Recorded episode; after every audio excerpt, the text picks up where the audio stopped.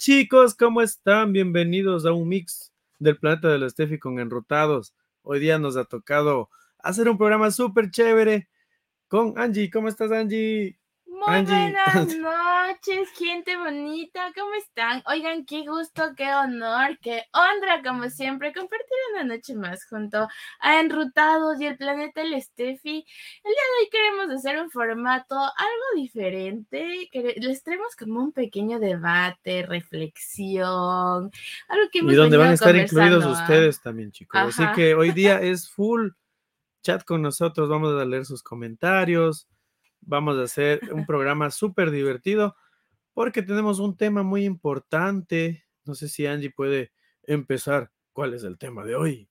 Hoy vamos a estar hablando justamente, mi queridísimo Juanca, de el miedo al fracaso.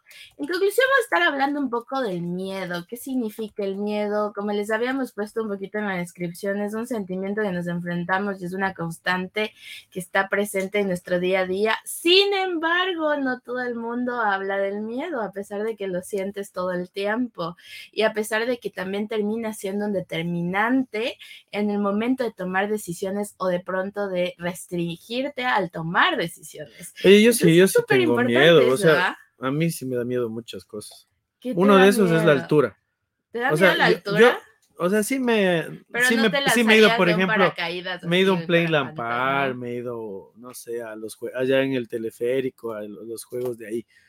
Me he ido al Cyclone aquí en Nueva York, Ujú. pero tengo miedo, o sea, es algo que, que lucho conmigo mismo para miedo. poderme lanzar, ¿me cachas? Es como que, o sea, lo pienso dos veces, luego digo, ¿lo haré? ¿No lo haré? Así que chicos, si ustedes tienen miedo, comenten aquí. A ver, no, no, comenten allá. Angie, por favor, señala. Comenten, por favor, para que todos estén ahí eh, interactuando con nosotros el día de hoy. Nos hemos conectado hora de Ecuador 9 de la noche, hora de Estados Unidos 10. Así que bueno, si estás eh, sin nada que hacer estas horas, pues conéctate y comenta, porque el día de hoy vamos a hablar sobre el miedo al fracaso, pero vamos a empezar con un poco de teoría. Y la teoría se le encargo al planeta del Steffi. Bueno, enrutados, no, eso soy yo. Eso- Luego cuando hablemos de gastronomía vamos a hablar de, de cosas de, de música y, y de cosas varias enrutados. Ahora vamos con nuestra psicóloga Angie del planeta del Steffi. Oigan, em, como les estaba diciendo un poco, em, hablar de miedo implica hablar de muchísimas cosas, de entre eso, eh, neurológicamente también interviene mucho el miedo en nuestro sistema reticular ascendente, en nuestro sistema reptiliano también. Em, Oye, a ver, a ver, espérate un ratito. Va- Voy a hacer una pausa. ¿Qué es el, o sea, el, ¿cómo era? dijiste? Es que son términos muy, muy psicológicos Son y la gente que no, nos es ve es neuro, es también, neuro, también la gente quiere saber. A ver, vamos con el primer término que dijiste. ¿Cuál era? Sistema reticular axi- Ok, ¿qué es el ascendente. sistema reticular? Ni ves ni pronunciar, pues. Sistema reticular ascendente. ¿Qué es, Angie? A ver, el sistema reticular ascendente es eh, un conjunto em, de, de pares craneales que están dentro de nuestro cerebro. Con, o sea, Ya. es un conjunto. Tú tienes el cerebro aquí. Ok. Entonces está ubicado como. Ah, Está bien, síguelo explicando, estamos aprendiendo. Tálamo, hipotálamo, em, parietales, occipitales. O sea, es un conjunto de, de todo Ya. el cerebro eh, que se encuentra justamente eh, mm, encima del tallo cerebral. Muy Ah. bien. Está bien, está bien, pero ahora sí, al punto dirían mis amigos. Ya, Ya, al ¿Qué, hace el El sistema, sistema reticular? reticular ascendente es el órgano más básico que existe desde el Homo sapiens. Se ha hecho investigaciones en donde básicamente en la evolución es el, el sistema más viejo porque el cerebro fue evolucionando. Si, si llegamos a términos más, más que lleguen al público normal, sería como el primer cerebro. O sea, el cerebro donde tenemos nuestros pensamientos. No, donde entendemos absolutamente todo lo que nos hace em, animales, ¿ok? Animales Ah, ok. instintivos. Los instintos, de donde sa- es cuando tú Instintos. te enojas y te sale el diablo, entonces ahí, ahí estamos usando ese cerebro, ¿no es cierto? O cuando te da miedo Cuando te y vas de puñetes con alguien ahí. huir o decides quedarte. ¿ok? Ya, ok. O por instinto, digamos, que Es sería solo el instinto. ya. Por ejemplo, si, ve, si tienes una hija o tienes un hijo y resulta que ves que le van a atropellar. Por instinto, si fuera solo tú, saldrías corriendo, pero tu instinto materno o paterno te hace quedarte y proteger a tu hijo y, prefieres entre tu hijo tú, eliges que, te atropellen a ti. Ya, o sea, ese el instinto. Ahora vamos con el otro término. Dijiste el reptiliano, ¿no es cierto? es otro cerebro. Sí. o sea, de la, de la no, por córtex, ¿no es cierto? Es parte de. Es ok, es una parte del cerebro, sería el cerebro reptiliano. ¿Qué significa? Es más instintivo aún, o sea, es lo más, más instintivo aún. Y precisamente esto trabaja en conjunto, como les decía, con el miedo y con todo lo que... O sea, digamos que estas dos fases del cerebro es donde se hace el miedo. Mm, básicamente el miedo, todo lo que es un sistema de autoprotección para el ser humano. Por ejemplo, eh, cuando, tengo, cuando tengo hambre, ¡au! y veces eso no, mentira, no, eso es un condicionamiento, Juan Carlos, no, mezcles las cosas. Ya, ya, bueno. Em, y sale la mano y nos acabas. Tenemos el estudio por aquí cerca. Bueno, sigue, sigue, Andy. Bueno, en conclusión, eh, lo más importante para entender un poco es que estos dos se juntan precisamente para eh, salvaguardar nuestra a nosotros como tal. Si tienes hambre, vas y comes. Si tienes sed, vas y tomas agua. Si no existieran estos por instinto, solo no lo hicieras, ¿ok? Estuvieras en un estado vegetativo, por así decirlo. Y de hecho, tu cerebro, tu cerebro como, pares, como frontal, occipital, parietal, Mm, no funcionaría. O sea, es la base de. ¿Me explico? Ok, a partir de esto, mm, si están viendo a mi profesor de neurología, estoy segura, segurísima de decir como, hija, hija, pero les estoy haciendo lo más explicativo que puedo. Ya, me interesa, está muy bien, me Ajá. Ahora, el miedo sale, si quieren hablar de neurología, pues eso es la neurología. Ahora, yo me voy a mi campo, que a mí me gusta muchísimo hablar desde la motivación, desde cómo el ser humano a través de su propio cerebro, a través de, eh, de todo tu, tu flexibilidad, incluso cerebral, neuronal, espiritual, como ser humano, logras vencer eso. ¿ok? Porque puede ser que el miedo esté muy instintivo, Oye, pero, pero hay más cosas. Antes de, de, lograrlo vencer, yo creo que el miedo también viene de las creencias, ¿no es cierto? De, de, lo que te inculca la cultura, por ejemplo. O tus padres, o tu familia. Ajá, o sea, yo diría como viene entre creencias, entre eh, también condicionamiento. es condicionamiento, Pablo. es súper pavloviano. Eh, no, eso es condicionamiento. Vamos a saludar a Leo. Hola Leo, saludos desde Quito. Qué lindo, mi lindo Quito. Ah, debe estar frío ahorita. Cuéntanos cómo está el clima, Leo. Felicitaciones, gracias y estemos haciendo un programa súper chévere. El día de hoy queremos combinar lo que es la comunicación con psicología. Eso sí está loco. Vamos a hablar de miedo. Así que algo importante y, vas a tener mucho miedo porque justamente hoy nos vamos a salir de nuestra zona de confort y le decía al Juancho, Juan, tenemos que empezar a hablar de nuestra vida porque tengo muchas muchas personas que nos han dicho que entrevista muy chévere, muy lindo, pero me, hace falta conocerles más. Y, a veces nos van a conocer. Ajá, y, a mí me da miedo mostrarme así como mi, estado vulnerable, a ti no, o sea, mi estado de, ok, presentadora de radio, eh, locutora, doctora, psicóloga. Doctora, psicóloga, y este es Angie, o sea, sacándome los títulos, aquí estoy. Es, es, brutal, no te pasa a ti, porque, y tú más que te has trabajado por mucho tiempo en televisión. No, sí, sí es difícil, en especial cuando tú confías mucho y luego te fallan, entonces como que te vas cerrando, vas creando, como tú dices, corazas. Coracitas. Pero bueno, es normal en la vida, la vida es de confianza. Si no confías, no llegas a ningún lado. al abismo de la confianza, diría ahí mi, mi psicóloga.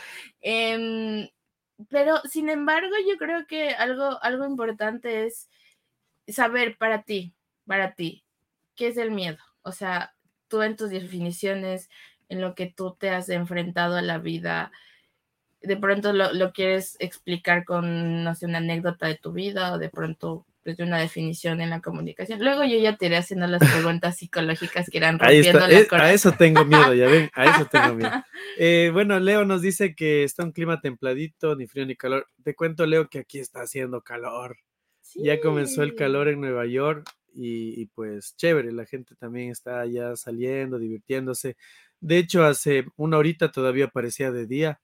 Entonces yo decía, ya son las nueve, pero qué raro todavía está el sol.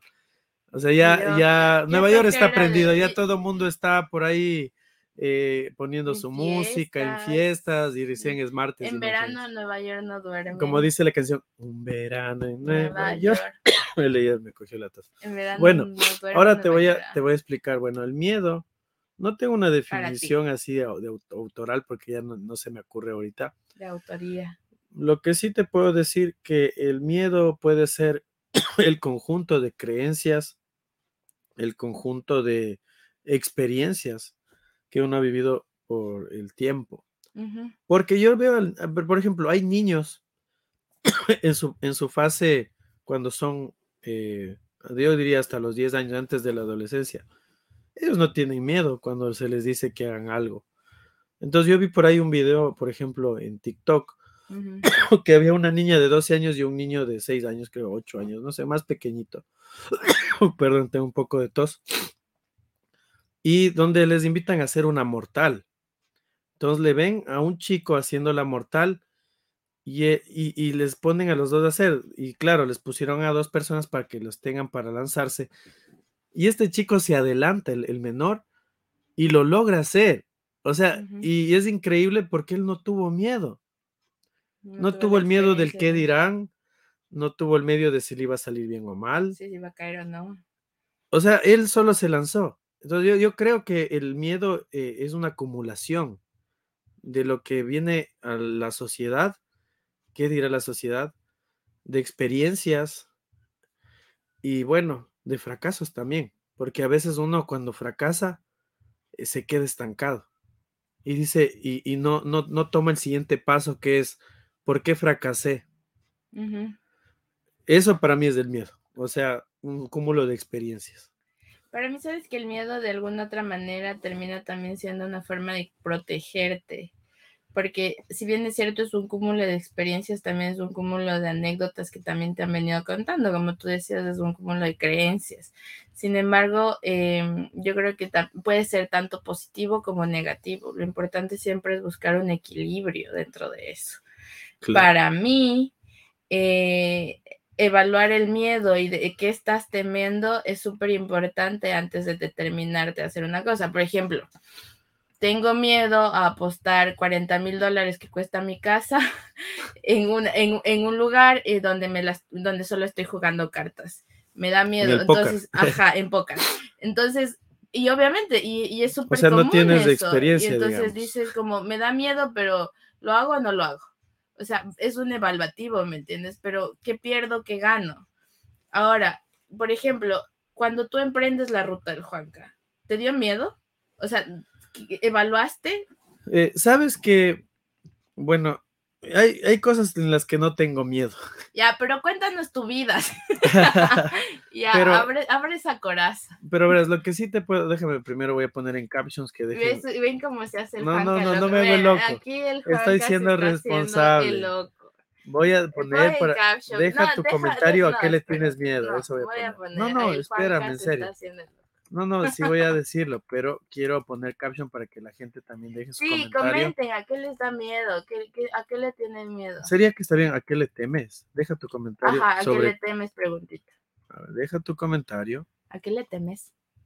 Desde ahí comienza la pregunta. Este comunicar, no le sabe en qué momento poner. Bueno, les voy a poner en estilo inglés, ya no, no puedo poner el primero. ¿A qué le temes? Eh, Una coma me falta, Deja tu comentario a qué le temes.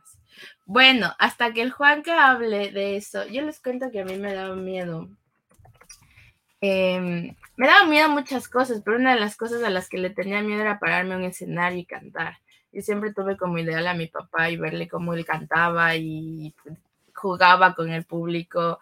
Era chévere. Entonces yo quería hacerlo, pero no sabía cómo. Entonces me encontré en el Teatro Nacional Sucre cuando tenía como más o menos por ahí entre 12, 13 años. eh, me involucro en el teatro y el día, el primer día que, que era la presentación.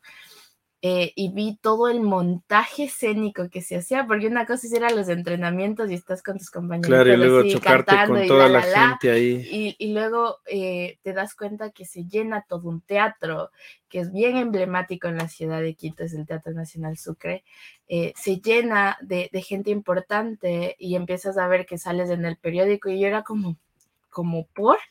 Entonces no me di cuenta de la magnitud hasta cuando yo llegué al escenario y solamente me acuerdo que saqué la cabeza del telón y vi que eso estaba lleno. Y te juro, Juanca, que me entró el pánico de la vida. Hasta el día de hoy no he tenido tanto miedo como ese día cuando me decían sal y yo, y no quería salir, porque aparte no era solamente que ibas a cantar, porque yo, yo, yo, yo fue parte del coro, bailabas. Entonces, cantar y bailar en un escenario con una niña llena de pánico, olvídate, me salió todo muy mal esa presentación. Pero em, me acuerdo que una cosa que me dijo justamente mi entrenadora, mi coach en esa época, fue, el éxito está detrás del miedo. Y fue una de las frases que utilizo hasta el día de hoy, han marcado mi vida para yo tomar decisiones. Wow. Para yo salir ¿Cómo era? al escenario. ¿Puedes repetirlo? El éxito está al otro lado del miedo. Es muy cierto. Entonces, Cuando, vences el, el miedo, eh, pues ahí viene el éxito. Sí, y, me, y, y, resulta que lo disfruté tanto, que lo disfruté casi por ocho años, y es algo que me ha formado mucho. Fue la base del que yo pudiera estar hoy aquí en radio.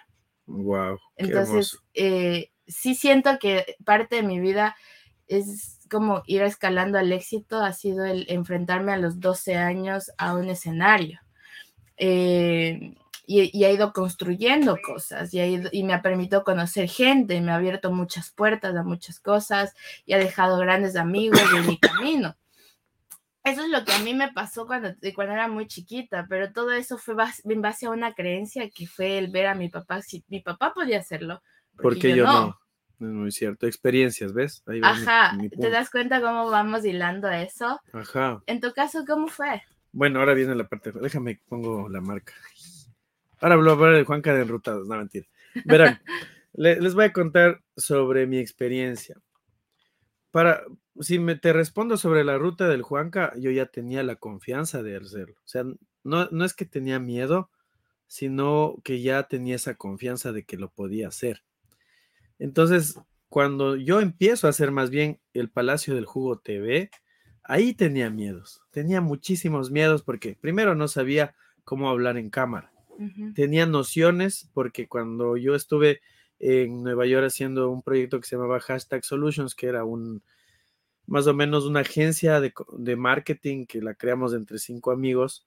Uh -huh. eh, ahí Christian Johnson me dio un micrófono y me dijo, Juanca, tú puedes presentar. ¿Te enfrentaste el miedo ahí? Ahí me enfrenté al miedo por primera wow. vez en presentar en televisión. ¿Cómo sentiste corporalmente? ¿Cómo lo...? Eh, fue, o sea, me bloqueé, me bloqueé, estuve como rígido, tú sabes, cuando comunicas tienes sí, que mover las manos y, y todo. frío. Me puse rígido y aparte, Ajá. imagínate, Christian Johnson en cámara y yo entrevistando y era como que si, si hago mal, ¿qué va a pasar? Y, ¿Qué va a pensar y las preguntas y, y, y lo único que me dijo Cristian fue una palabra bien así, no te bartolearás, yo así, ¿what? ¿Qué, ¿Qué es eso? eso? ¿Qué es y, eso? y, luego me dice, yo confío en ti, entonces esa palabra me, wow. me ayudó mucho también, porque ya creo que fueron 30 segundos de inseguridad y luego me solté, porque también he estado tras cámaras, entonces yo tras cámaras como que veía, ¿no? Veía cómo funcionaba. Ya habías tenido la experiencia de tras cámaras, ajá. Entonces ya cuando yo llego a hacer el Palacio TV, eh, la primera vez que lo hicimos fue con la reina de Quito. Uh -huh. Y ahí sí me dio muchos nervios. Me dio nervios porque era mi primera vez haciendo un programa solo. Y claro, la, la, en ese tiempo Angie, Angie, justo se llamaba Angie, mira, Angie Vergara, era la reina de Quito, era de la primera reina del sur. Era la del taxi, la, la que. Ajá, sí, sí. sí. La, la, de la Universidad Central. Ajá, entonces ella fue chévere porque se dio cuenta y me acolitó, o sea, me empujaba para que no me ponga nervioso ni eso. Ajá. Y bueno, esa fue mi primera experiencia y el Palacio Jugo fue mi escuela, porque fui aprendiendo de Jessie, que era mi compañera, de Andrés, que estuvo en producción, Y ellos me tuvieron mucha paciencia. Te juro que si hubiera sido otro productor ya me hubieran despedido hace rato, pero gracias a Dios ellos me ayudaron a quitar esos miedos, ¿no? El miedo se cura con dos cosas. Una, sin dejarte caer en el, ¿cómo era el tema que íbamos a por ahí? El, título, dime el título. Eh, el fracaso. Miedo al fracaso. Eh, no, no dejándote caer en el fracaso, sino más bien evaluarte. Pero es que, ¿qué es el Entonces, si tú, digamos, si tú, si tú, yo creo el fracaso es... yo eh, siempre me puedo pensar, digo, exactamente el fracaso, para mí ahora es una experiencia.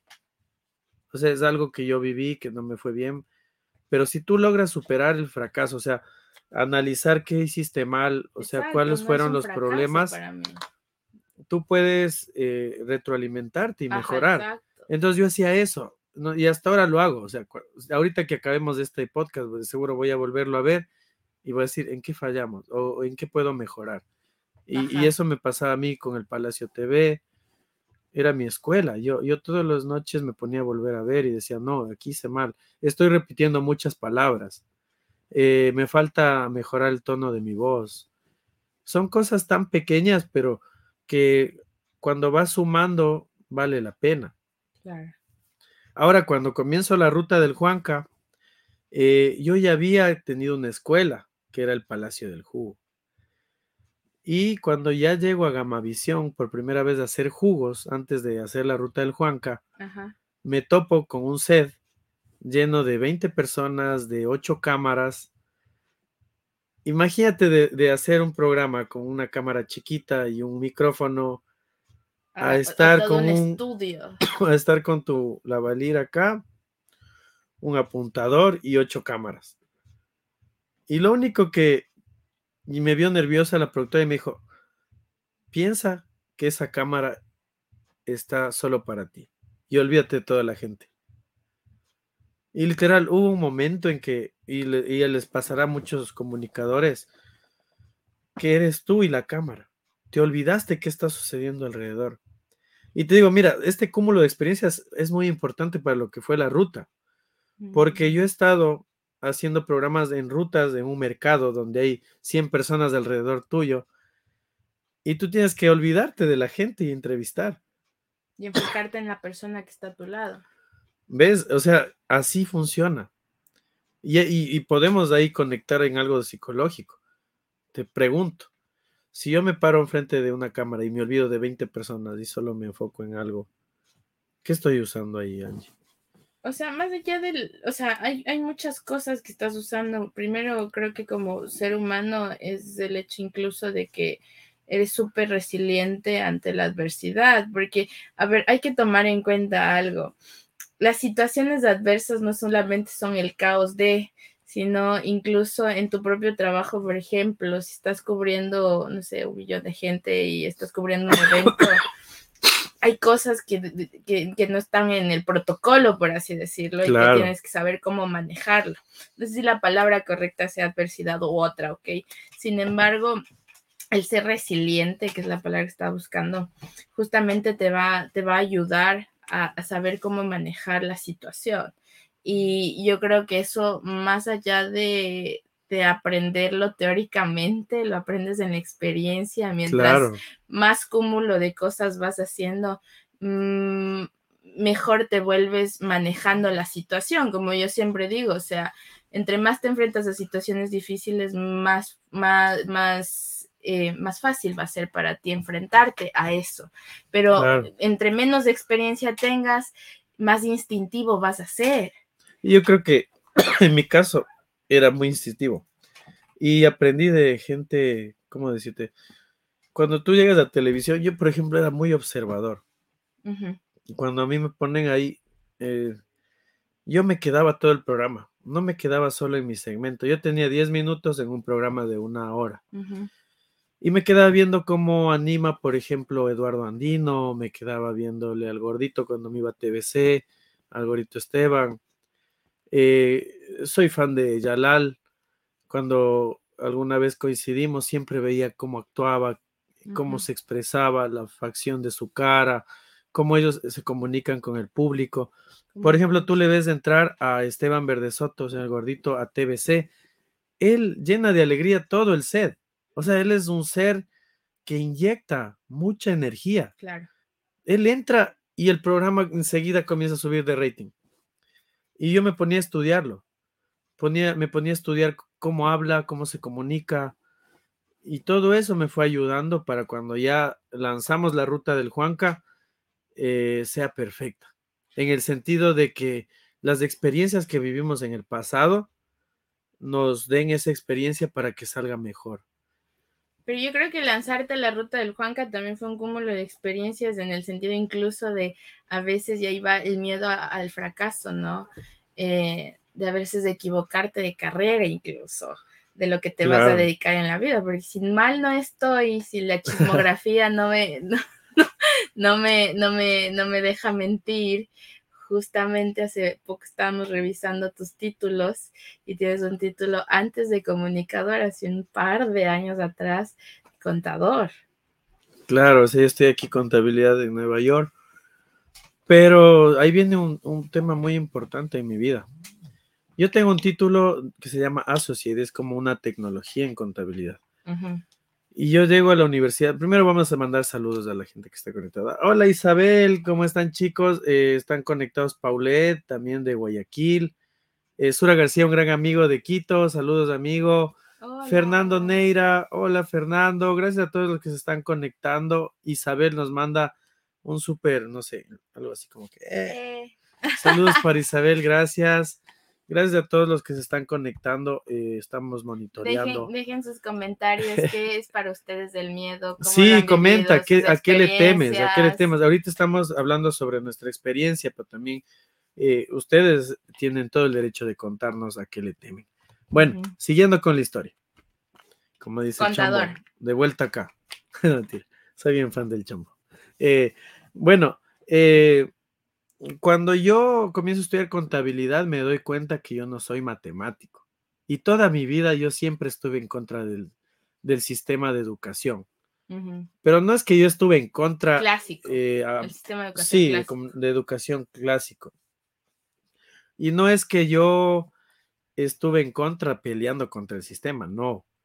O sea, yo naturalmente era creativo. Yo podía hacer cinco cosas a la vez y a la vez atender al profesor pero me aburría muy fácil. O sea, a mí me tenían que ponerme a hacer algo que me mantenga ocupado y, en las clases yo me aburría, la verdad, me aburría y, siempre fue así. Y cuando yo comencé a seguir contabilidad, sucedía muy a menudo que estaba en clases y, estaba en un laboratorio y yo estaba en Photoshop diseñando camisetas para el negocio mío haciendo haciendo la contabilidad de cuánto va a salir luego de lo que venda camisetas del diseño que y así te cuento como anécdota que un profe me votó de laboratorio por y estaba estudiando estadística lo peor. Me votaron de laboratorio por estar haciendo diseños de unas camisetas. Cosas así o sea imagínate la contabilidad no fue para mí. Y perdí la oportunidad de, de graduarme en mis primeros años como contador en CUNY en la Universidad de Queens, porque no era lo mío, no era lo mío y pues ahí me jalé cálculo. Tercera matrícula, perdí la beca y es duro porque caí en depresión, literal, o sea, pasé una depresión muy fuerte y tuve que volverme a encontrar. Ahora, esto es muy interesante. Volverte a encontrar en una ciudad tan compleja como Nueva York. Porque todo esto pasó en Nueva York para los que no llegaron a tiempo al en vivo. De ley. Y volverte a encontrar en una ciudad tan cosmopolita es loco, porque puedes, puedes conocer culturas, nueva gente, tratar de encajar en algo. Y, para eso yo estaba muy alejado de la comunidad ecuatoriana, porque en la universidad ya te llevas con gente de todo el mundo. Yo me había olvidado por completo de mis ecuas. Cuando yo me jalo la universidad, o sea, drop out le dicen aquí, cuando ya no tienes otra oportunidad de volver, comienzo a reinventarme. Y una de, mi, de lo que, algo que yo pensé era volver a mis raíces, volver a saber de la comunidad ecuatoriana. Entonces, cuando yo me hago eh, en ese entonces entro a Juventud Ecuatoriana, que mis amigos de Juve se van a acordar de esos, esos tiempos. Pon el sofá con el Juanca, Juan. Otra vez. El sofá con el con sofá. Estamos volviendo a recordar esto, pero es muy bonito lo que yo les cuento porque yo había fracasado en algo, o sea, en algo bien duro, que es la universidad, o el sea, miedo al fracaso. y e- es un sueño americano graduarte aquí. Claro. Porque tú piensas que con un título, tú, hay mucha gente que piensa que con un título eh, puede cambiar su vida. A veces sí, a veces no. Entonces también hay que estar preparados para eso. Pero bueno, volviendo acá. Tengo muchas cosas que decir, pero las voy a decir cuando termine de, Eh, de contar. comienzo a conocer, a a conocer gente de Ecuador nuevamente, a adentrarme en la comunidad ecuatoriana después de siete años alejado de la comunidad ecuatoriana, donde estuve en mucho contacto con gente de, de aquí de Estados Unidos, de India, de China, de Bangladesh, de tantos, tantos, tanta gente de, De que estudia la en universidad Nueva acá. ¿no? Y comencé a entender muchas necesidades de, de la gente ecuatoriana con Juve. Les apoyamos muchísimo a ellos a, a hacer eh, ayudas sociales. Y ahí fue que yo decía, yo nací para otra cosa. Y en Juve yo comienzo a, ya a meterme en el, en el lado de marketing, porque cuando estudié contabilidad crucé algunos cursos de marketing y me comienzo a apasionar mucho por lo que es la comunicación, que en ese entonces yo decía que era marketing. En vender, en online, y el Facebook estaba ap- apareciendo, así de ole de Juanca. El Facebook estaba apareciendo, comencé a hacer ya publicidad por Facebook, luego recluté a cinco amigos y sale este, esta empresa tan bonita que llegamos a formar que se llamaba Hashtag Solutions. Y ahí Pero me doy cuenta. entonces eras contador. Y te Era dedicabas a contador. la comunicación. Ajá. Qué Todavía no loco. sabía Y que era todavía no comunicación. descubrías tu pasión. No sabía que era comunicación. no sabías, pero te dedicabas a eso. Sí, según yo, hacía marketing. Cuando creo esta agencia, tanta fue mi pasión que en menos de seis meses logramos posicionar la marca en ese entonces en toda la comunidad ecuatoriana, que era mucho más pequeña que la de ahora. Lanzaron una película. Y bueno, ahí viene lo loco que es hacer lo que amas, porque comenzamos con, con un videito tan pequeño, pero eso se regó por toda la comunidad, llegó a Christian Johnson, Christian Johnson nos entrevista y aquí comienza una avalancha de marcas queriendo que nosotros les publicitemos. Eran cinco chicos. Éramos cinco chicos ¿Cuántos años soñadores, todos en- de universidad. Yo tenía en ese tiempo 21 años, 22, ellos tenían Chiquitos. 23, 24. El que más tenía era 28. Pero todos hicimos historia, porque fuimos el primer grupo de ecuatorianos que creamos una empresa de, de marketing en, eh, en el medio latino. Ya había antes. Parada, que eran unos grandes amigos, pero ellos eran súper pro, pues nosotros éramos chiquitos. Y de Pero edad también. inspiramos, inspiramos a mucha gente, inspiramos a mucha gente. Eh, trabajamos con Christian Johnson, eh, conocimos una productora colombiana que se llamaba Terciopelo Negro y con esta productora nosotros estrenamos una película en los cines de Nueva York que se llamaba Hombres de la Carta. Lo puedes poner eh, tal vez por ahí Eh, tendría que buscar en, en en Facebook. YouTube. Facebook, no está en YouTube, está en Facebook. Ah, sí, Hombres de la Carta, sí, pero Ponle vamos a buscarlo en Facebook y les voy a mostrar al Juan Caguaguito cuando Christian, Johnson nos entrevista y, y mira, o sea, lo que para muchos es un fracaso puede ser el inicio de algo nuevo. Y eso me sucedió a mí. Es como tú tomes el fracaso. Fue el inicio de algo nuevo para mí. Comencé a, descubrir lo que en verdad me gusta. Pero al inicio, pero, pero antes de eso pasaste por una etapa de depresión muy fuerte. Claro, cuando dejo la universidad, eh, imagínate andar solo por Nueva York, porque en ese tiempo no estaba mi mamá acá en Estados Unidos, mi papá estaba viviendo ya con su esposa y yo no tenía nadie. Entonces a veces cogí el tren y me iba y, y comencé a conocer a los Hare Krishnas en cultura, la cultura hindú.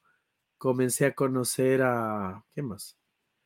Conocí grupos de música. Había un- camisetas. Vendía camisetas. Bueno, eso fue parte antes de la universidad cuando lo hacía. Ajá. pero comencé a, a conocer otras culturas, conocer otras cosas, a volver a mis raíces que era Juve. Pero a ver, algo importante. Hashtag sale después de que eh, ya pierdes el- la matrícula en la CUNY. Ajá. Ah, sin embargo, ¿en qué momentos? ¿En dónde estabas? ¿En el parque? ¿En el sofá del Juanca? Cuando nace hashtag. Ajá, o sea, estabas sentado pensando, Verás, yo soy, yo me enfrenté a la adversidad, ¿ahora qué hago? verás, yo soy de las personas que, ¿cómo te digo? Eh, le gusta liderar. Ok, Entonces yo formé un equipo.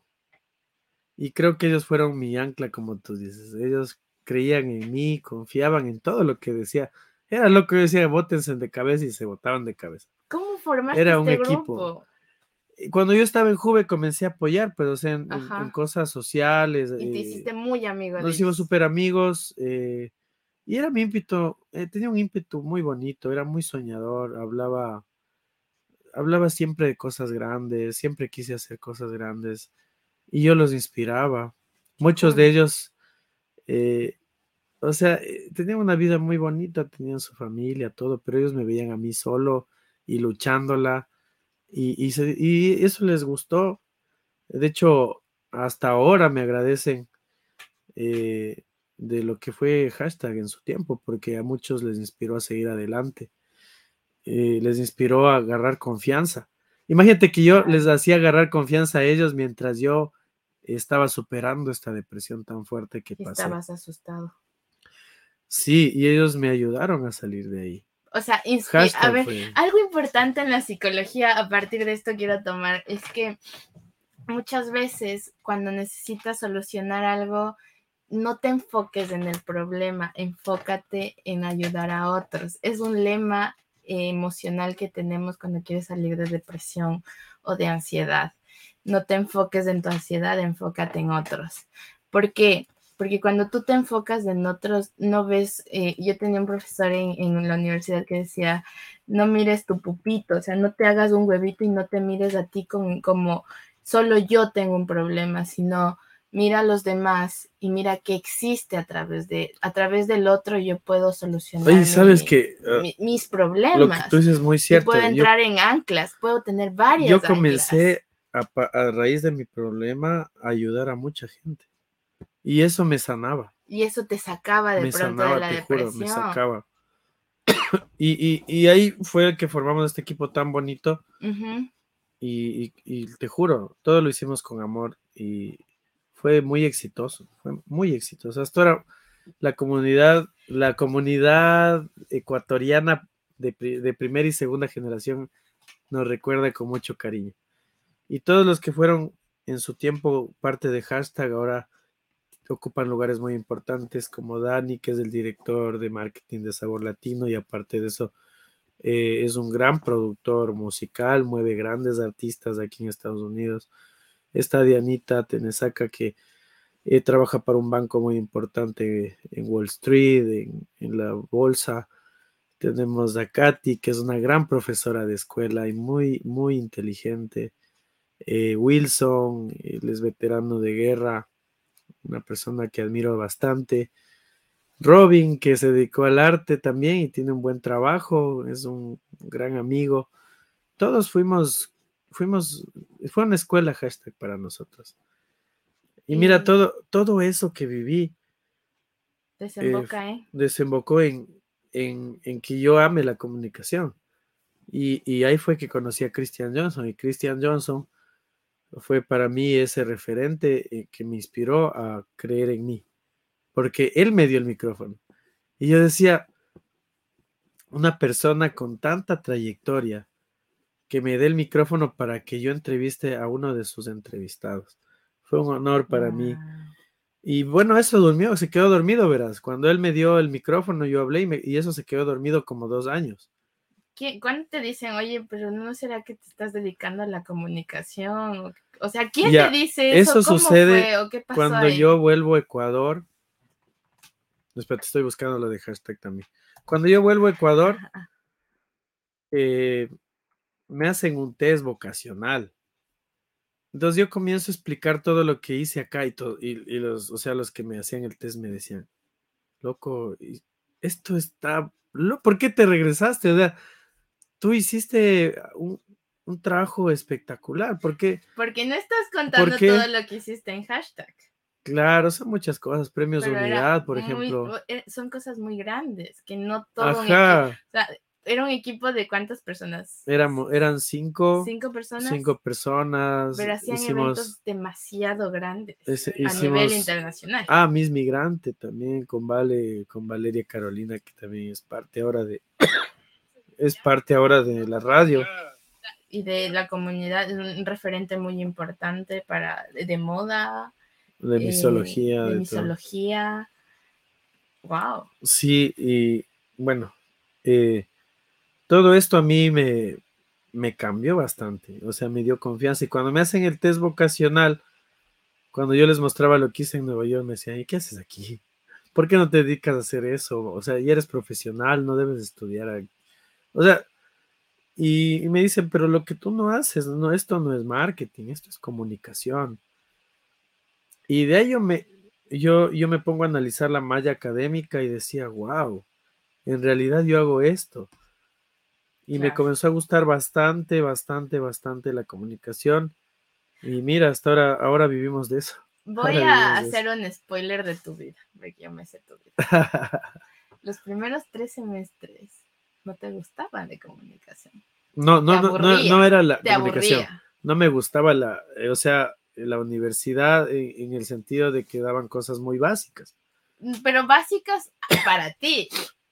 Porque ya lo s- sabías. Eh, Bueno, sí, pero también acuérdate que yo estudié la universidad acá, estudié Ajá. matemática, estudié, estudié las cosas básicas, o sea, porque yo no pude convalidar los, Ah, no, no pude convalidar mi título, tuve que empezar de cero. Es como si yo te regreso ahorita a la universidad. En y te van a dar lenguaje. Los primeros semestres sí sería como. Te- ¿por no, te van a dar lenguaje, te van a dar matemática, te van a dar... O sea, yo empecé la- como que me gradué del colegio cero. y volví a, a la universidad. Entonces, por eso yo me moría más. de iras. Espérate, un paréntesis. Aquí va otro miedo más. Volver a empezar de cero.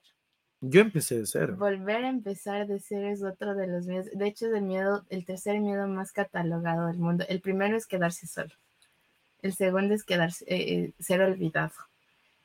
Y ¿Ya? el tercero es volver a empezar de cero. Volver a empezar. Y ahí viene la canción de Alejandro Lerné, que es Volver a empezar. Em, pero no hay nada más maravilloso que volver a empezar de cero cuando ya estudiaste, bueno, más, más allá de estudiar, cuando ya pasaste una experiencia determinada. Porque corriges errores o corriges cosas que de pronto em, fallaste la anterior vez. La experiencia es lo más maravilloso. Por eso yo te decía, para mí el fracaso como tal no existe a menos que dejes de intentarlo. Para mí eso es el fracaso. Betty nos dice que por completo intentar algo. Betty nos dice que el miedo a la soledad Es el primer, Es el miedo, el primer miedo en el mundo, el miedo a la soledad. La gente es súper loco y algún día quisiera hablar contigo con sobre la la, madre. No, soledad. Con la madre. y contigo. Y conmigo. No, con todo el mundo. De hecho, no, no, cero chiste. Creo que eh, hay un análisis en Japón. Eh, porque eh, de hecho China y Japón y estos pa- países asiáticos son los primeros, eh, tienen el índice más eh, poblacional más grande de suicidios. Entonces, algo sumamente interesante es que se hace como un, un estudio, y también aquí en Nueva York, si no estoy mal, de eh, por qué las personas eh, toman esta drástica decisión. Y muchas de ellas es que no logran enfrentar. Entonces es sumamente importante el hecho de que hablemos de estas cosas dentro de porque realmente te va a permitir a ti como, no sé, como persona analizar eh, la importancia de en algún punto empezar a tener espacios para ti, solo para ti. Alguna vez le decía al Juan, es importante que incluso te vayas al parque solo, que es 15 Qué minutos de tu día. Tú solo, o sea, solo, sin audífonos, sin, o sea, sin celular, tú solo y encuentra lo que existe ahí adentro. Bueno, yo fuera a es escuchar la canción de, de Wenchi. No. No, tienes, la tienes que ir sin música, tienes que escuchar En la los jungla. pajaritos. la- ¿Cómo era la canción? cerca, Jaguares. cerca de las estrellas. Eso es.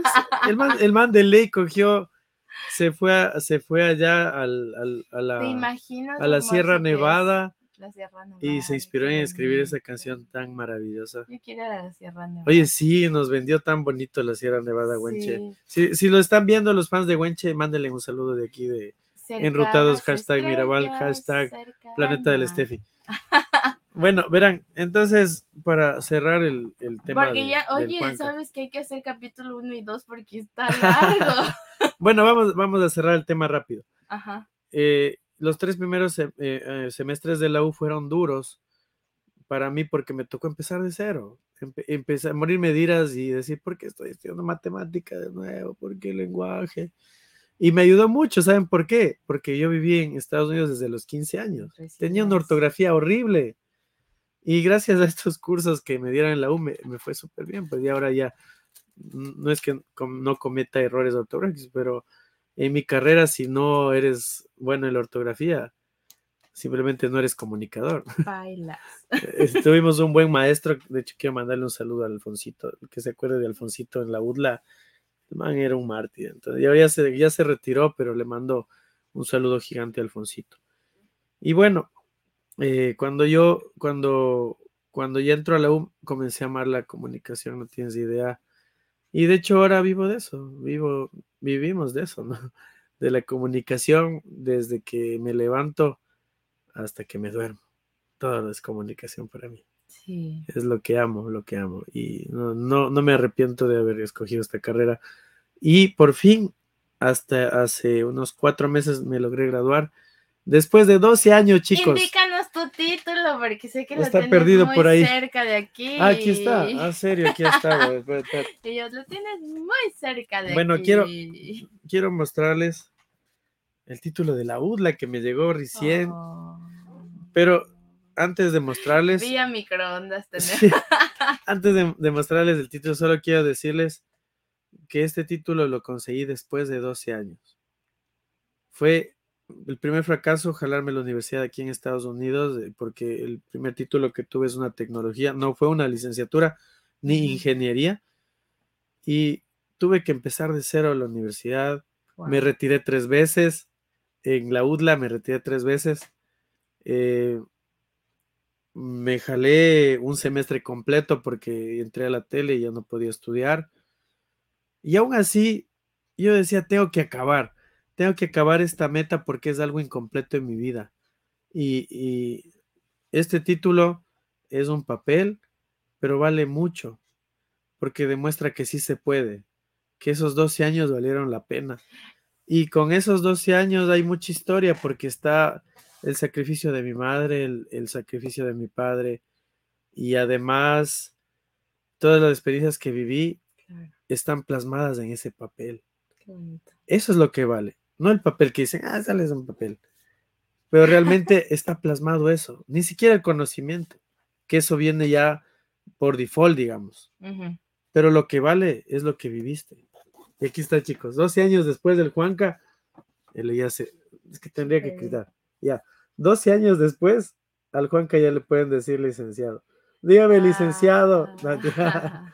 Aquí está el título de la UDLA. A ver, déjame la. Recién está, está como el salido del horno. Ver, hace poco nos deja- llegó. Recién, lo- recién lo acabamos de imprimir. Y, y es increíble cómo, cómo uno lo consigue, porque yo eh, los años de pandemia los pasé aquí en Estados Unidos y estudiaba híbrido. Tenía que conectarme a las 5 de la tarde y estar hasta las 10 de la noche conectado a la compu para estar en las clases virtuales, saludar a, a mis compañeros allá en las aulas. Fue bonito, 12 años de, de mucha experiencia, de cosas bonitas. Me voy a leer el título.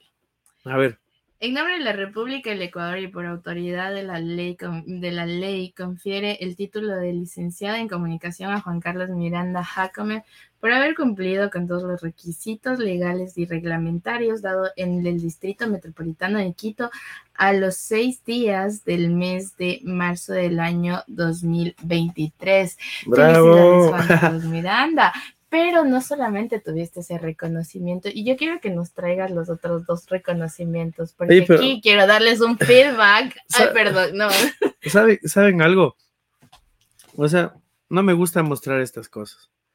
Primero porque es, algo personal, pero eh, tampoco me gusta porque la gente va a decir, no, qué lamparosa este man, pero, pero bueno, lo hago, ¿saben por qué lo, lo, estoy haciendo ahí? Porque em, quiero abrirme de esta manera. Es para decirles que sí se puede, que nada es imposible. Tuvieron que pasar 12 años y tuve que jalarme eh, un semestre completo en la escuela.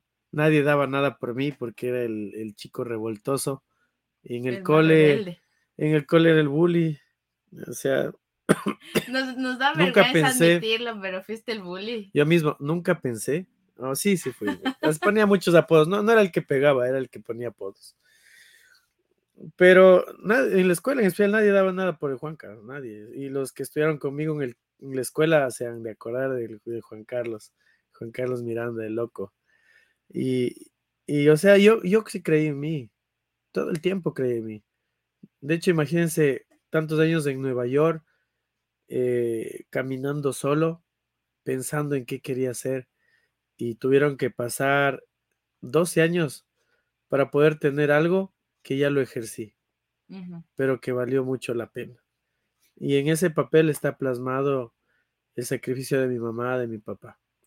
Vale mucho la pena. Préstame el de mejor compañero, porque quiero darte un feedback. ah, sí, sí, vamos. Dame el de Oye, qué bonito esto de la UDLA. Yo, yo estuve allá. Valió la pena haberme ido. Valió la pena haberme ido a la UDLA porque yo no, no, no, iba a irme. O sea, pero mi compañera de tesis me dijo, Juanca, tienes que ir a la UDLA porque la tesis no se va a acabar si no vienes. Y, y me fui un mes de Ecuador. Y pues en ese mes me sorprendieron bien bonito en la universidad. Tenemos al de mejor compañero, sí. Miren. ¡Ah! Tienes que pegarle, tienes que pegarle muy cerca. Ahí, ahí, No más cerca. Ah, a ver, no, se va a perder. Ahí, ahí, ahí. ahí. Ok, ahí, ahí no. La Betty nos dice felicitaciones, licenciada. Déjame ver si puedo ponerle ahí, ya, ahí salió. Ahí, ahí está, ahí está. No. A ver, no me. Es que estamos con un fondo medio raro. Ya, ahí. Ahí. Bueno, ok, leámoslo. y ahí. Ok, ese es el, cartoncito, pero veamos el contenido. Ah, ese es de los premios Naranja, es bien bonito en la universidad. Comunicación UDLA, Universidad de las Américas, Facultad de la Comunicación Artes Audiovisuales. Confiere el presente certificado a Juan Carlos Miranda Jacome por haber sido elegido como el mejor compañero de la carrera de comunicación del periódico académico 2023. Felicitaciones. Algo importante Em, y esto es como feedback para tu vida y yo creo que para la vida de todos. Cuando tú aprendes a hacer comunidad, en donde sea que estés, hagas lo que hagas, sea lo que sea, cuando tú empiezas a ayudar a los demás, por, por añadidura, hazle como por, por ponerle el, no sé, la cereza al pastel, te ayudas a ti. Es cierto mi lema es siempre, no pienses mucho en ti, piensa en los demás. No porque tengas baja autoestima, no por... Eh, eh, si empiezas a pensar, ay, qué abnegado que soy, pobre de mí, estás perdiendo de entradita. No pienses en eso, piensa en que cuando tú nutres a alguien, te estás nutriendo a ti porque todo lo que tú das es lo que tienes para dar. Todo lo que tú das está aquí adentro. Entonces, cuando te empiezan a entregar este tipo de reconocimientos, que sí simplemente es un papel, que sí simplemente fueron mis compañeros y tú puedes pensar eso realmente no es que te estás nutriendo. Cuando tú piensas en que son personas que te eh, aportan a tu vida, que han aportado y, aportarán en la historia de tu vida, porque esto le vas a contar a, me imagino, a tus hijos, le vas a contar a tus a, la gente más importante, a las chiquilinas, a las chiquilinas. Em, realmente em, eso te ayuda no solamente a ti como ser humano a decir, ok, más allá de un reconocimiento es el haber aprendido a ver, a, hacer comunidad, a sobrevivir, y, a hacer comunidades, sobrevivir. con, la, con, la, ruta aprendí mucho eso. Eh, ayudar a mucha gente. Y cuando te escucho en Nueva York, te escucho un, un Juan Carlos que la sobrevivió, ¿me cachas? Sí, sí, Nueva York es la escuela de la vida, siempre la vida, y, todo el que viene acá lo, lo, va a corroborar. Eh, sí, sabes que es bien bonito esto, vivirlo, soñarlo y, y la universidad también, qué bonito que reconozcan esto, porque inspira, cualquier alumno lo inspira, por lo, no soy bueno en notas, pero por lo menos soy un buen compañero. pero, pero lo chévere de eso Déjame no. las notas. No, No, sí no tengo es. unas notas chéveres, pero ¿sabes por qué, por qué me dieron esto? Porque yo era como que el Mr. Burns de la U, pues, o sea, el viejito cool que llegaba con la gana. sí han visto ese meme, ¿no? Yo era la persona que llegaba y aconsejaba, pues, o sea, es como que chicos, o sea, les spoileo lo que yo viví, no lo hagan. Si vamos a farrear, acabemos los deberes. O por lo menos, si vamos a, si vamos a farrear, aunque sea hagamos los deberes un ratito en la disco y luego farriemos. Yo sea, era muy eso, responsable, yo era muy- la discoteca a Me volví una persona muy responsable porque ya había vivido esta experiencia en la universidad en Estados Unidos y no quería que vuelva a suceder. Entonces uno ya va con otra responsabilidad de estudiar. Yo iba a la universidad a estudiar, ya no joder. Y si iba a joder, tenía que ser responsable. Entonces así, así fue la U y, y pues ayudaba a mucha gente, a mis amigos, les daba consejos. Si querían, eh, algo- o sea, saber algo sobre alguna materia, les hablaba con ellos, les ayudaba. El Juanca se volvió conocedor. Me, me comenzó a gustar leer, me, me comenzó a gustar a, a ver videos. Y uno se va nutriendo de, yo, yo digo, para, mientras más lees, mientras más estudias, menos miedos tienes. ¿No, no crees eso, Angie? Yo estaba pensando justamente en que más Angie pensé que se allá- quedó dormida. No, no, más allá de... No crees eso, dormida. No, en realidad yo creo que más allá de leer y estudiar es atreverte a...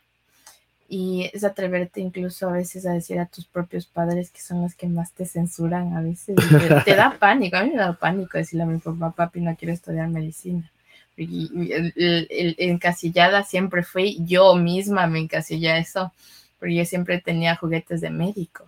Entonces mis papás se la creyeron el cuento de que iba a ser médico y cuando... em, Pero eres doctora. cuando iba a la universidad, pero, pero no médico de, de- cirugía, no, o sea, soy, o sea, yo siempre he dicho, yo soy un médico que cura el alma y, y no, no me creo en esa posición de saber de curar el alma, realmente creo que es una cuestión de, de curar a mi paciente y también junto a él me curo, me curo yo muchas veces. Oye, antes de que sigas hablando, vamos a mandar un saludo a Lolita Espinosa, que está viendo, a Diana Sarumeño, gran amiga del colegio de Cleveland aquí en Nueva York. Isabel Sánchez, que también está conectada. Gracias a todos los que están conectados, chicos. Hola Es un gusto que nos escuchen. Esto ya pasó de ser un. El, día este, el tema creo que se fue. Espérate, vamos a poner de nuevo. El miedo al fracaso al spoiler de la vida del Juanca. No, pero, tiene que ver es mucho- Yo, le- te, yo te decía, Tiene mucho que ver, tiene mucho que ver. Porque justamente, mira, ahora compartiéndote la mía, tenía mucho miedo de decir que a qué quería dedicarme. Y precisamente no fue solamente la psicología, porque alguna vez yo te dije, nosotros somos neurodivergentes. Hay ¿Qué significa eso? ver, Cuéntame, el, ¿qué el es el neuro, neuro- ne- el neuroobsesivo, Neurodivergente. neurohistérico y neurodivergente. El neuroobsesivo es como que se encasilla una sola cosa y es feliz con eso. Eh, se encasilla de, de pronto a ser ingeniero en sistemas y, y dedicarse a eso le hace feliz, o a ser solamente abogado y, y se encasilla en eso. Pero nosotros, yo soy psicóloga y, me, y hago radio, me gusta el teatro, me gusta, em, Sabe cantar y me canta gusta bien. cantar, hago muchas cosas. El otro día se fue a Ross y todos así, canta, Angie. y hasta ahora me molesta. Porque y canta muy bien y la tengo grabada y yo, no, por favor, no canto. Entonces, em, no, realmente, y, y- y lo, lo importante es que lo disfrutas. Y, y eres muy curioso en investigar y en aprender cosas distintas y no eres, no te encasillas en un trabajo común de 8 a 8, sino que buscas las opciones y no te importa si te quedas 24 horas trabajando en algo que te apasiona, pero lo disfrutas. Entonces yo, eh, eh, explicándoles un poco los que somos neurodivergentes, precisamente no nos encasillamos a la vida común y cotidiana de 8 a 8, de familia, de, de familia de, Oye, imagínate, de un perrito y dos imagínate que, hijos y que Lori no sea, que no, Lore es- es- ella rompe todos los estereotipos de...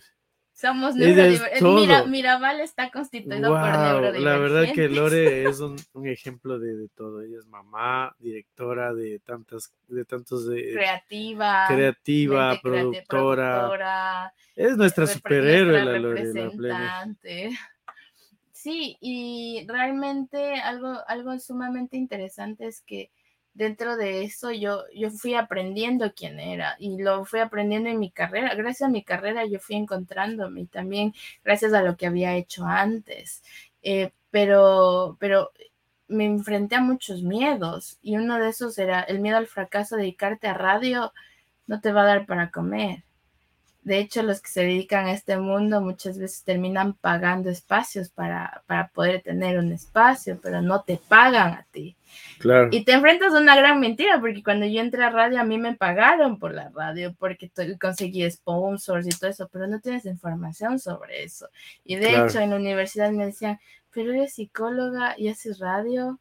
¿Tú crees que tus, tus pacientes te van a, te van a crear fiable? Para, para eso, porque es como, son dos caras. Yo le veo como, pero la verdad que yo le veo. Hola amigos, ¿cómo están? Qué gusto. Si, si te diera un consejo como comunicador, es lo mejor que puedes hacer. O sea, vas a ser una y líder. Es lo que ahora se hace. Vas a ser una líder de opinión donde la gente va a creer en ti porque sales de un medio. Exacto. Y, estoy haciendo como una, una especie de relaciones públicas, lo pusiera yo. Vamos a mandar un saludo a Perú, qué lindo. Tengo allá a mi prima bella. Saludos a mi prima hermosa que está en Perú, ah, en memoria de mi, de mi tía, que la quiero mucho, que está en el mm. cielo. Un saludo para ella, a toda la familia peruana que tengo, todos mis primos bellos de Perú. Gracias, éxitos Juan Carlos Miranda. Bueno, es que es otro tema. Lo voy a, vamos a poner el tema, los Miranda. Los Miranda. ¿En qué partes del mundo mis tíos, mis tíos, mi papi eran telibles. Un saludo para todos ellos, les quiero mucho a todos los Miranda, mi familia bella. Pero esa, esa, como ya para ir cerrando un poco, el, lo importante también es como aprender de todo lo que te vas enfrentando. Como yo te decía, yo quiero que esto se quede como reflexión para todos ustedes. Yo creo que el verdadero fracaso en realidad es el hecho de que no intentes, no des ese paso más. Claro. No importa si fallaste, no importa si te jalaste cuatro años de la universidad, no importa si, las, si, si dejaste ocho años de la universidad a un lado, importa que des ese paso más allá de decir, y si me atrevo a hacer algo distinto, y si lo hago y si doy ese paso, ¿qué va a pasar? Y de pronto la vida cambia. Sin miedo al éxito, dicen por ahí los Exacto. Exacto. Y de pronto en serio la vida cambia y te das cuenta que eh, hay cosas más maravillosas que únicamente encasillarte en algo. Que no digo que esté mal, ojo. Si quieres de eso está bien, pero a veces hay algo más allá de, para los que disfrutamos de hacer múltiples cosas, los multitalentos.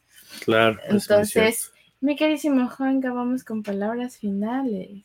Carlitos Armijos, que estaba conectado. Hola, ñaño, qué gusto. Carlos Armijos, un gran actor, comunicador. Coincidimos en varios casting aquí en Nueva York. Eh, nos dice, siempre se aprende, a veces nos chocamos con gente que nos suma, pero eso aún es una enseñanza, muy cierto. Totalmente. Por eso digo, o sea, mira, yo creo que confiar, eh, a veces cuando uno se cierra a la gente, también pierde. Por eso hay mucha gente que dice, pero tú confías en toda mundo. Y no es que confíe, simplemente es, es una oportunidad que yo tengo con esas personas. Una oportunidad de amistad, una oportunidad de negocios, una oportunidad... Tú no sabes con quién estás tratando a veces. A veces las apariencias engañan. De aprender también. Y, y pues aprendes. Si te va mal, aprendes. Si te va bien, pues qué bacán. Y, yo soy de esas personas que, que confía, que confía, incluso en el que me ha fallado he confiado nuevamente. Eh, entonces uno, uno es así, pues, o sea, ya no sé. Somos hermanos de las mismas experiencias. Pero bueno, chicos, para cerrar el miedo al fracaso. Conclusión final, un mensaje espérate, tengo, tengo eso. Vamos a, vamos a usar la claqueta de conclusión. Siempre hemos, nunca hemos usado en ningún programa, puedes creerlo. A ver, vamos a poner conclusión. ¿Del Angie o del Juanca? Cualquiera. De cualquiera. Vamos con Piedra, papel o tijera. Un, dos, tres. Piedra, papel o tijera. Un, dos, tres. ¿Qué? Tijera. Empate, vamos de nuevo. Piedra, papel o tijera. Un, dos, tres. ¡No! Empate de nuevo, vamos. Piedra, papel o tijera. Un, dos, tres. ¿Qué? Otra vez ya tres. Piedra, papel o tijera. Un, dos, tres. No, mijo. Está difícil esta piedra, papel okay, tú, te cedo mi. No, no, ya. no, vamos, tú tú vas a cerrar porque tú eres la parte psicológica de este programa. Ah, entonces, o sea, pero tú yo vas soy a- la, ya, la- ya, la parte vivencial. Entonces, tú, tú tienes la teoría, yo, la también práctica. Quiero, quiero contar Pero mis también tienes tu práctica. vivencias. Hasta, a ver, pues ya nos has contado, pues qué bonito, o sea, cómo conoces la radio. Pero, verás, no, no vayas con la parte teórica. Algún día También quiero que hagas el cierre con tu vivencia. No sé, pero tú tienes la, la parte Algún día teórica. contaré mis vivencias, ¿ok? Bueno, vamos, Ok, vamos vamos a estrenar cierre. el cierre porque no hemos estrenado. a ver, comenzamos con el Juanca. ¿Y ahora dónde Pero está? para cierre. Vamos al cierre.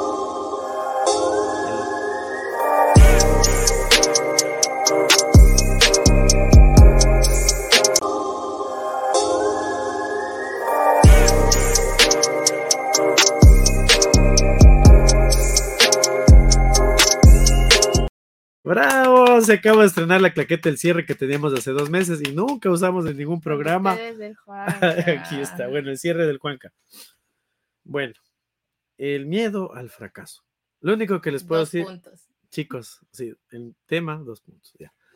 Lo único que les puedo decir que el fracaso nos va a ocurrir todo el tiempo. Si no hemos fracasado, no somos seres humanos. Pero está en nosotros en superarlo. Está en nosotros en creer en nosotros, en encontrar otra vía. Porque a veces tenemos una sola opción en la vida. Y la vida no es solo de una opción. Hay varias opciones. Y dentro de lo que me ha pasado, ha habido muchas puertas cerradas, muchísimas. Pero ¿qué ha hecho el Juanca? Abrir puertas. Crearlas también. Crearlas y abrir puertas para que otras personas que vivieron lo que yo viví también tengan esa oportunidad. Entonces el fracaso es solo una, un momento, es un, es un momento que nos invita a reflexionar, que nos invita a reinventarnos. No lo vean como algo negativo. A veces nos ahogamos en un vaso de agua, eso decían mis profes todo el tiempo. Y nos olvidamos que tenemos un mar de opciones. Entonces, chicos, crean en ustedes. El Juanca se graduó después de 12 años De lo que le gusta. de lo que me gustaba. y lo único que les puedo decir es que nada es imposible. Crean, crean en ustedes, porque eso les abrirá muchas puertas. Eso ha sido el cierre del Juanca. Vamos con el cierre del Angie. Del. Estrenamos. Del. Es que del Angie del planeta del Steffi es lo mismo. Tranquila. Vamos con el cierre del Angie.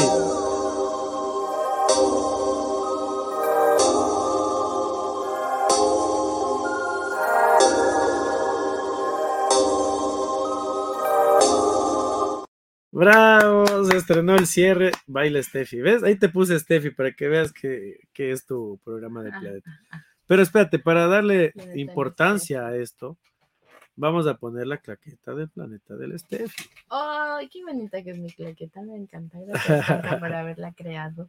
A ver, espérate, antes de que nos des tu cierre, vamos a leerle a Leo que dice, no hay que tener miedo al fracaso, miedo se lo tiene, no sabe recuperarse y salir adelante. Eso es muy cierto. Es el lema que mi papá me dice todos los días. Betty nos dice, el fracaso es una circunstancia que se supera. Sí, muy cierto. Es, Para que veas de dónde soy tan estar resiliente. Muy bien.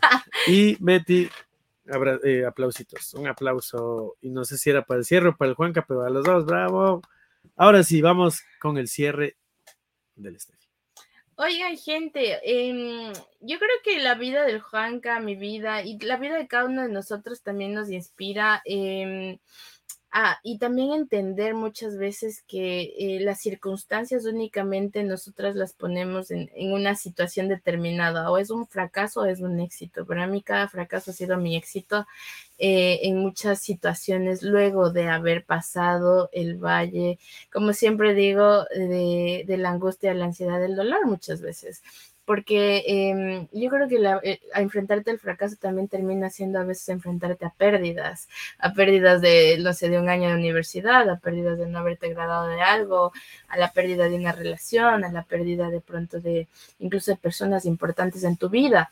Pero sin embargo, em, tú defines o tú pones en ese, en ese categórico de o es fracaso o es aprendizaje.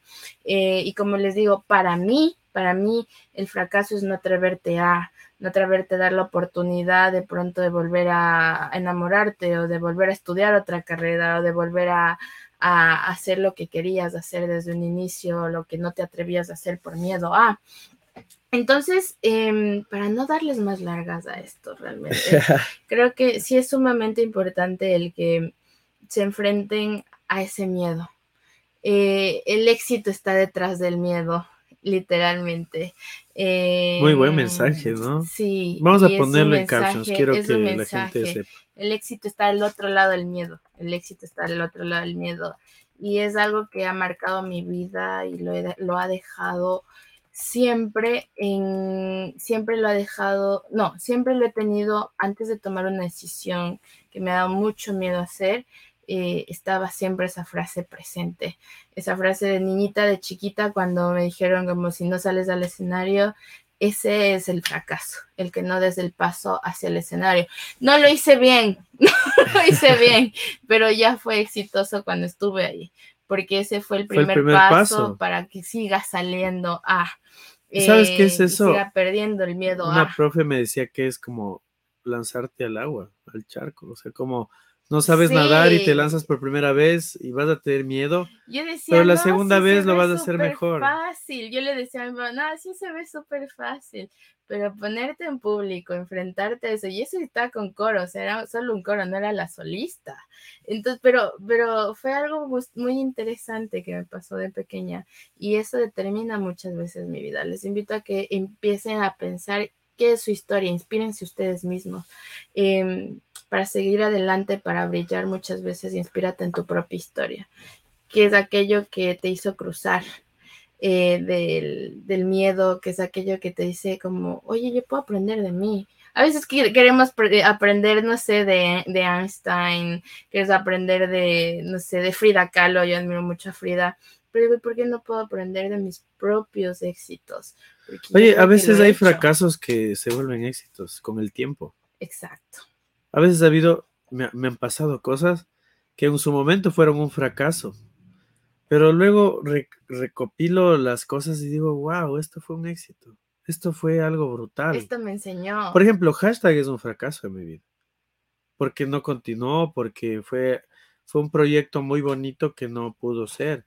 Pero hashtag continúa luego de cuántos años. Después de 15 años de experiencia, llega Mirabal. Que es una, Y fue- es una extensión de. Hashtag fue el génesis de Mirabal. Imagínense, tuvieron que pasar 15 años para que algo se plasme. ¿Y qué es Mirabal, Juan Carlos? Mirabal, bueno, vamos ahora con la publicidad antes de irnos. Y no hemos dicho desde el comienzo, ahora la Lore, ahora la Lore. Nuestra Bueno, productora. Mirabal es un me... Perdón, es del fracaso. dale. Mirabal es un nuevo medio para comunicarnos, chicos. eh, si ustedes quieren, no sé, hacer videos, producción, relaciones públicas en Nueva York, Ayuda en español, aquí estamos. Ayuda psicológica con Angie. Aquí estamos para apoyarles. Y también somos Mirabal Radio, la radio más chévere de Nueva York. Con grandes entrevistas. Les invito a que nos sigan en Spotify. Tenemos entrevistas muy bonitas como a Pancho Terán, a Marqués, a la Cami Montenegro también de Univisión. Y se vienen una programación bien bonita la próxima semana porque tenemos un artista que canta espectacular. Así que no les voy a decir el nombre hoy, solo quédense atentos a nuestras redes sociales como Mirabal. Y bueno, eso ha sido todo. Eso ha sido todo. Carlitos nos manda aplausos. Gracias, Carlitos. Gente hermosa, les mandamos un súper abrazo. Cuídense un montón, piensen, analicen mucho su vida. Respete para que. ¿Cómo es? Respete para que los respeten. Estiren su espíritu, estiren su alma. Lo superficial está solo en redes sociales. Consuman cosas que los nutren.